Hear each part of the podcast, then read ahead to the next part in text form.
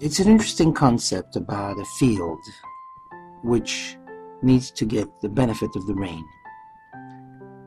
As rain benefits only the plowed fields and fields that have been sown.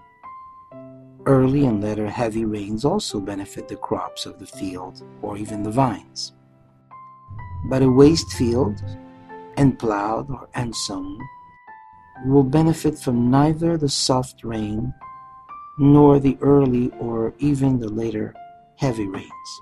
It's interesting. Well, the same it is also with a blessing. A blessing must have a hold in something, meaning that when you give a blessing to someone, the recipient of that blessing, the one that you're giving it to, must be able to hold on to that blessing. They must want the blessing, and they must be able to hold to the blessing that you're giving them in a way that their mind, their body, their soul accepts it. You can't change people. That's impossible. They can change themselves. Now you can help other people see themselves greater than they are. It's a value, and it's a noble thing to do, but you can't change them. When you bless someone, you have to bless them with all your heart, with all your might, with all your love. What they take from that blessing, that's up to them. Just like the field. Unless it is sown or plowed, the rain can't help. What can it do by itself? It will not help in any way, shape, or form.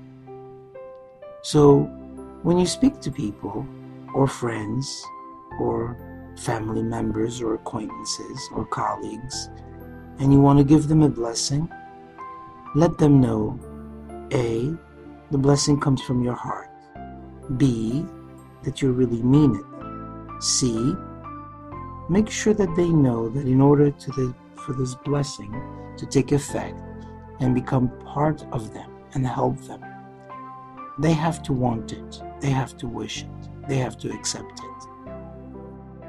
The exception is when you visit a person who is not well. Obviously, that person wants to get better. That visit alone takes away a little bit of their condition and makes it better just by you being there. So it's a good thing to visit people who are not well. And this is what life is all about sharing goodness among one another continuously. Now, take those things, take those ideas, and put them into effect and share them with other people.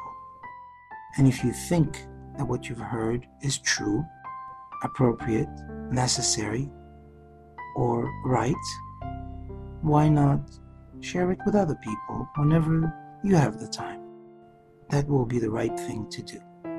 And that will be a blessing